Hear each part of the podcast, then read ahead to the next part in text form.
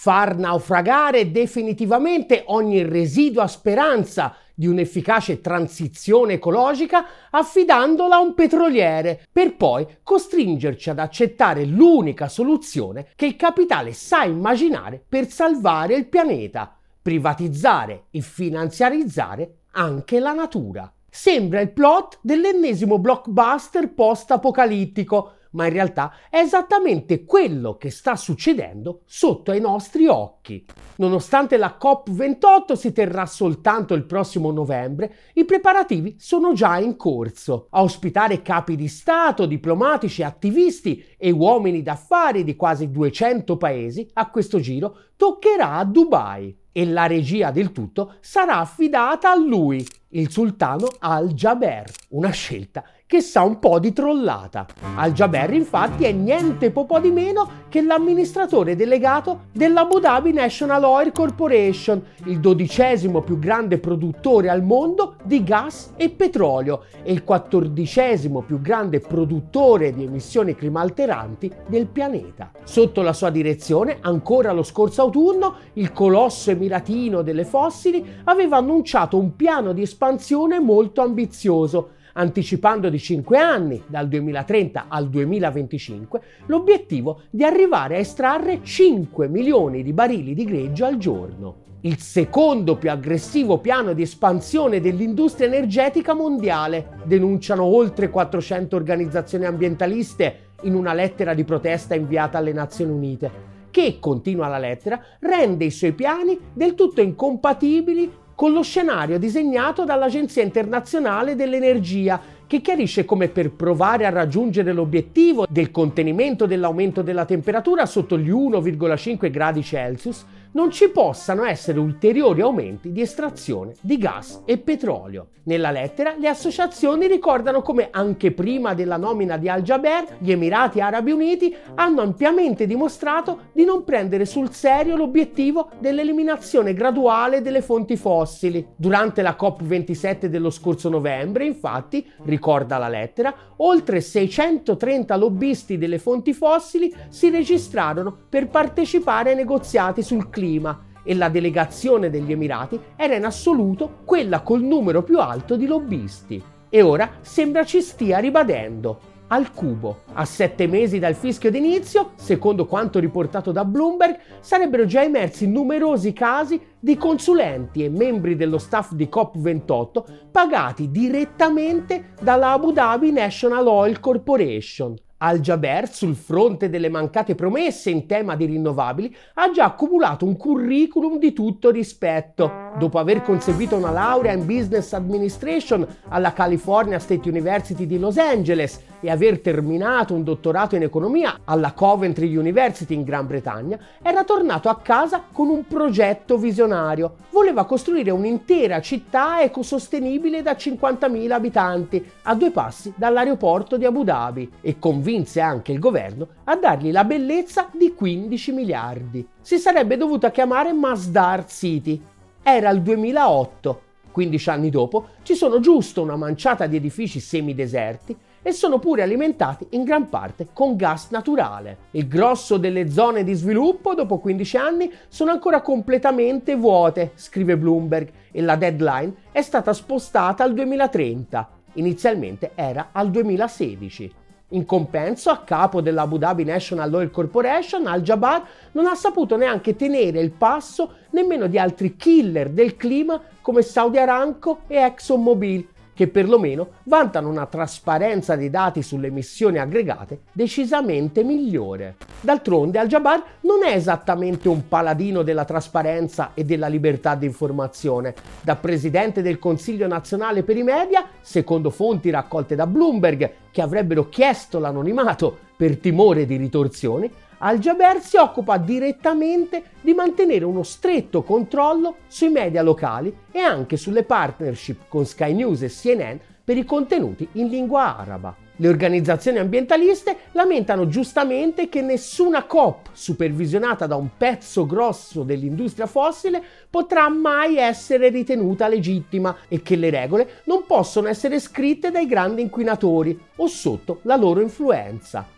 Anno dopo anno, scrivono nella lettera, la conferenza sull'ambiente e sullo sviluppo delle Nazioni Unite non è riuscita a fornire l'azione necessaria per porre fine all'era dei combustibili fossili e passare rapidamente e in modo equo a un nuovo sistema globale. In compenso però le COP sono diventate un'ottima occasione per vendere. Il vertice sul clima delle Nazioni Unite, ammette financo Bloomberg, è ormai un raduno annuale per aziende che hanno un punto di vista sulla transizione energetica e un modo per venderlo. In pratica è una fiera in grande stile. Per la COP28 gli Emirati Arabi Uniti infatti prevedono di ospitare un record di 70.000 partecipanti e il prodotto più in voga quest'anno è roba da far accapponare la pelle. Facciamo un balzo indietro. 9 novembre 2021.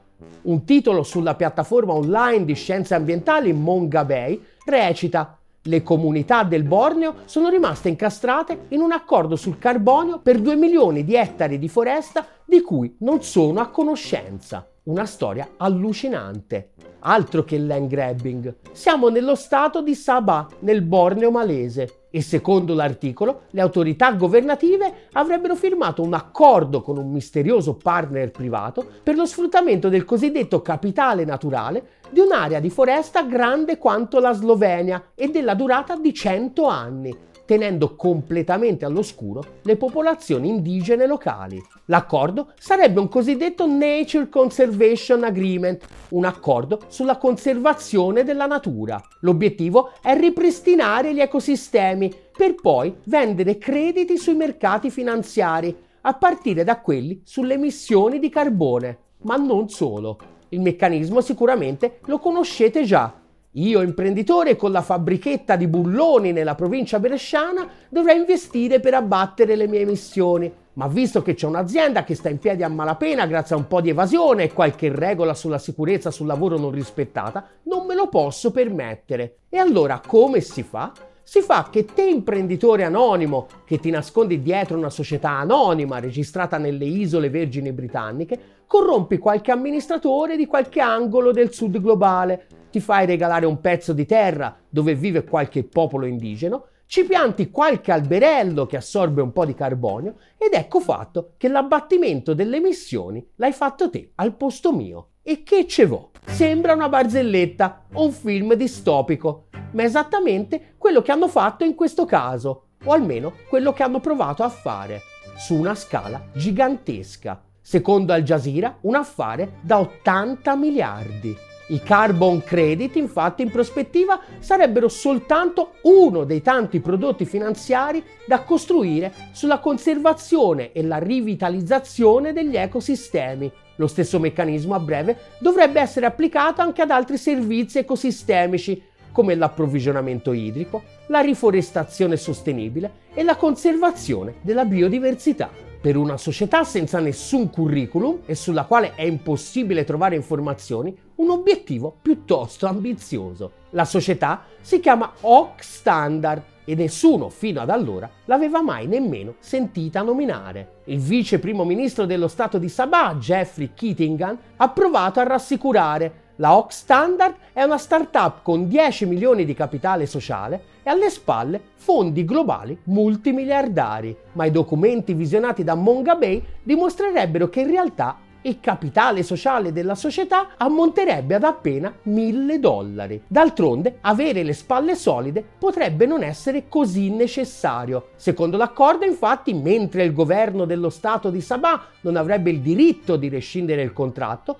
Oak Standard sarebbe liberissima di trasferire a terzi i diritti acquisiti sul capitale naturale. Insomma, un mero faccendiere creato ad hoc soltanto per capitalizzare rapporti privilegiati con la politica che gli garantiscono una rendita monopolistica su un pezzo gigantesco del pianeta e che è pronto a rivenderla al migliore offerente non appena dai pezzi di carta si deve passare al lavoro vero, facendoci sopra una bella cresta senza aver mai mosso foglia. A fare da mediatore per l'accordo un personaggio misterioso, Stan Lassa Golokin, che secondo i Panama Papers in passato è stato associato a ben quattro società anonime registrate nelle isole Vergini britanniche. Tra gli anni 80 e 90 Stan Lassa Golokin è stato coinvolto insieme al vice primo ministro Keatingan nello scandalo della Sabah Foundation. Si sarebbe dovuto occupare di regolare la deforestazione dell'isola per fare spazio alla produzione dell'olio di palma,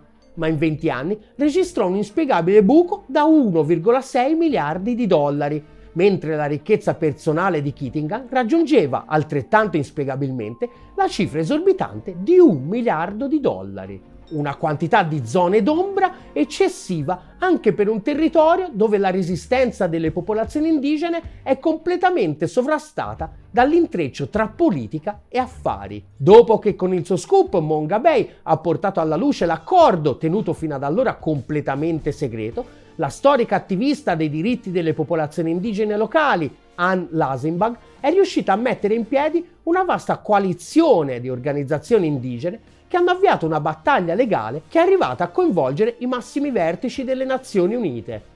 Da allora l'accordo è precipitato in una sorta di limbo, con il procuratore generale dello Stato di Sabah che ha affermato pubblicamente che nella sua forma presente l'accordo è impotente dal punto di vista legale e non potrà entrare in vigore a meno che non siano soddisfatte determinate disposizioni, anche se esattamente quali siano queste disposizioni nessuno sembra averlo ancora capito. Ma come si dice sempre in queste occasioni, ormai il re è nudo. Come scrive John Bellamy Foster, docente di sociologia all'Università dell'Oregon e storico direttore della Monthly Review, l'accordo di Sabah è un gigantesco e inquietante campanello d'allarme su come si sta concretizzando la corsa all'oro globale per assicurarsi diritti di sfruttamento del capitale naturale. Foster ricorda come appena poche settimane prima dalla firma dell'accordo, il New York Stock Exchange e l'Intrinsic Exchange Group avevano annunciato la creazione di un'intera nuova categoria di società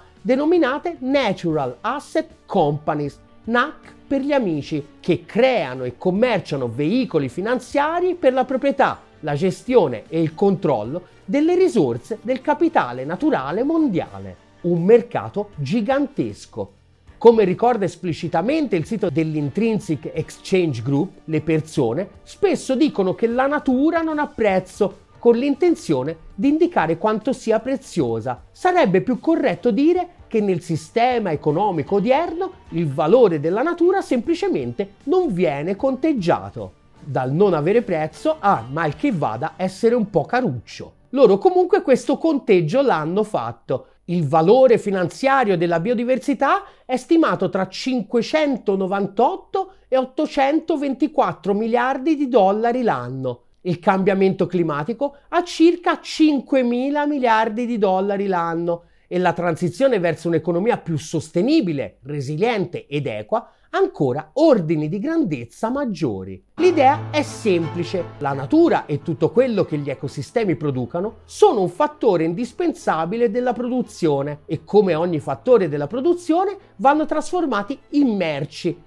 gli va dato un valore nominale e vanno scambiati sui mercati finanziari. La trasmutazione del cosiddetto capitale naturale in valore di scambio negoziabile, scrive Bellamy Foster, nell'ultimo decennio è vista come un'apertura di opportunità quasi illimitate per le società e i gestori di capitale. Già nel 2012, durante il Corporate Eco Forum, un gruppo di 20 corporation multinazionali, da Coca-Cola a Nike, avevano pubblicato un report dal titolo Il nuovo imperativo imprenditoriale, valorizzare il capitale naturale, dove sottolineavano come si stima che 72 mila miliardi di dollari di beni e servizi gratuiti associati al capitale naturale globale e ai servizi ecosistemici siano monetizzabili ai fini di una crescita più sostenibile. Il rapporto sottolineava inoltre le enormi opportunità di leva del debito rappresentate da mercati di capitali naturali emergenti come il commercio della qualità dell'acqua, il sequestro naturale del carbonio e la conservazione delle zone umide e delle specie minacciate. Di conseguenza era imperativo dare un prezzo al valore della natura o, in altre parole, un valore monetario a ciò che la natura fa per le imprese. Il futuro dell'economia capitalista, scrive Foster, sta nel garantire che il mercato paghi per servizi ecosistemici una volta gratuiti, che potrebbero quindi generare nuovo valore economico per quelle società in grado di convertire i titoli in capitale naturale in attività finanziarie. Tradurre le funzioni degli ecosistemi in quantità di denaro permette di scambiarli tra loro. Stermino i panda nelle foreste dell'Asia centrale? E che problema c'è? Mal che vada, avrò causato un danno quantificabile, mettiamo in 100. Ora basta che mi compri un credito equivalente da una società che ha espropriato qualche tribù indigena dell'Amazzonia per permettere il ripopolamento dell'armadillo gigante e siamo tutti contenti. Come sottolinea Bellamy Foster, la continua distruzione della natura, conseguenza ineluttabile dell'accumulazione di capitale, può essere così compensata dalla valorizzazione di un altro servizio fornito da un altro ecosistema altrove. Non è un'interpretazione complottista, è proprio un fine dichiarato. Come scrive il Nobel per l'economia Robert Solo, infatti, la storia ci dice un fatto importante, ovvero che beni e servizi possono essere sostituiti l'uno con l'altro. Se non mangi una specie di pesce, puoi mangiare un'altra specie di pesce. Non esiste un oggetto specifico che l'obiettivo della sostenibilità ci imponga di lasciare intatto. La sostenibilità non richiede la conservazione di una particolare specie di pesci o di un particolare tratto di foresta. Purtroppo però la natura semplicemente non funziona così. Ogni specie, ogni ecosistema è unico e insostituibile e la sua estinzione è irreversibile. La logica della vita, anche in questo caso, soprattutto in questo caso, è incompatibile con la logica intrinseca dell'accumulazione del capitale. Monetizzare l'ambiente, scrive Bellamy Foster, significa in ultima analisi trascinarlo nel mercato e sottoporlo alla dinamica incontrollabile dell'accumulazione. I sistemi di produzione ed evoluzione naturali saranno sostituiti sempre di più con sistemi basati sul mercato, il cui unico obiettivo è l'espansione del capitale. I beni comuni globali saranno sminuzzati e monopolizzati da pochi interessi privati che li trasformeranno in attività finanziarie di ogni genere. Quello di cui stiamo parlando, continua Foster, è dare le chiavi del mondo naturale alla City di Londra. Cosa mai potrebbe andare storto? Il fallimento di ogni negoziato globale su come invertire la catastrofe ambientale da questo punto di vista non può essere considerato semplicemente un incidente o il frutto di incapacità e incompetenze varie. Va invece visto chiaramente per quello che è uno strumento in mano al capitale per creare anche sul fronte dei servizi ecosistemici quella scarsità che faciliterà l'ingresso a gamba tesa della finanziarizzazione come unica soluzione possibile. Se la politica non è in grado di tutelare il bene comune, trasformarlo in merce da contrattare sui mercati finanziari, ci verrà spacciato facilmente come il minore dei mali possibili. È la famosa cura Friedman che negli ultimi decenni è stata applicata a tutti i servizi pubblici essenziali. Devastare scientemente la capacità del pubblico di fornire servizi in modo efficiente a forza di tagli e taglietti, per poi spacciare le privatizzazioni come unica soluzione realistica possibile e chi ci ha da redire è un rosicone vittima di un'ideologia stantia, l'ideologia del dominio totale delle logiche del capitale su ogni aspetto della vita invece è sempre fresca come una rosa, anche quando ormai, dati alla mano, è sotto gli occhi di tutti che l'impresa privata e la dittatura del profitto, se lasciate a se stesse, non creano mai maggiore efficienza o competizione, ma solo monopoli da cui estrarre valore a piacimento a discapito di tutto il resto e poi costruirci sopra una bella bolla speculativa che le statistiche trasformeranno magicamente in aumento della ricchezza prodotta.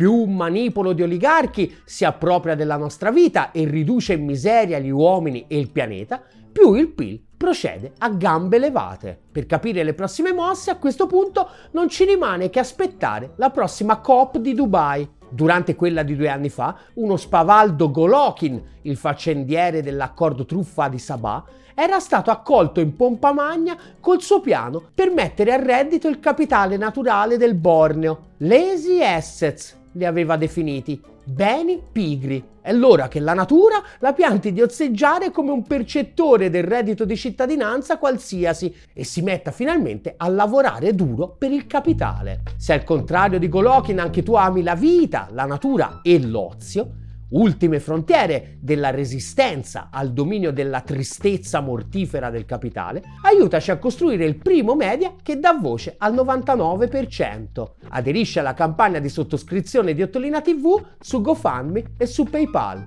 E chi non aderisce è Milton Friedman. Ottolina TV, comunque vada, sarà successo.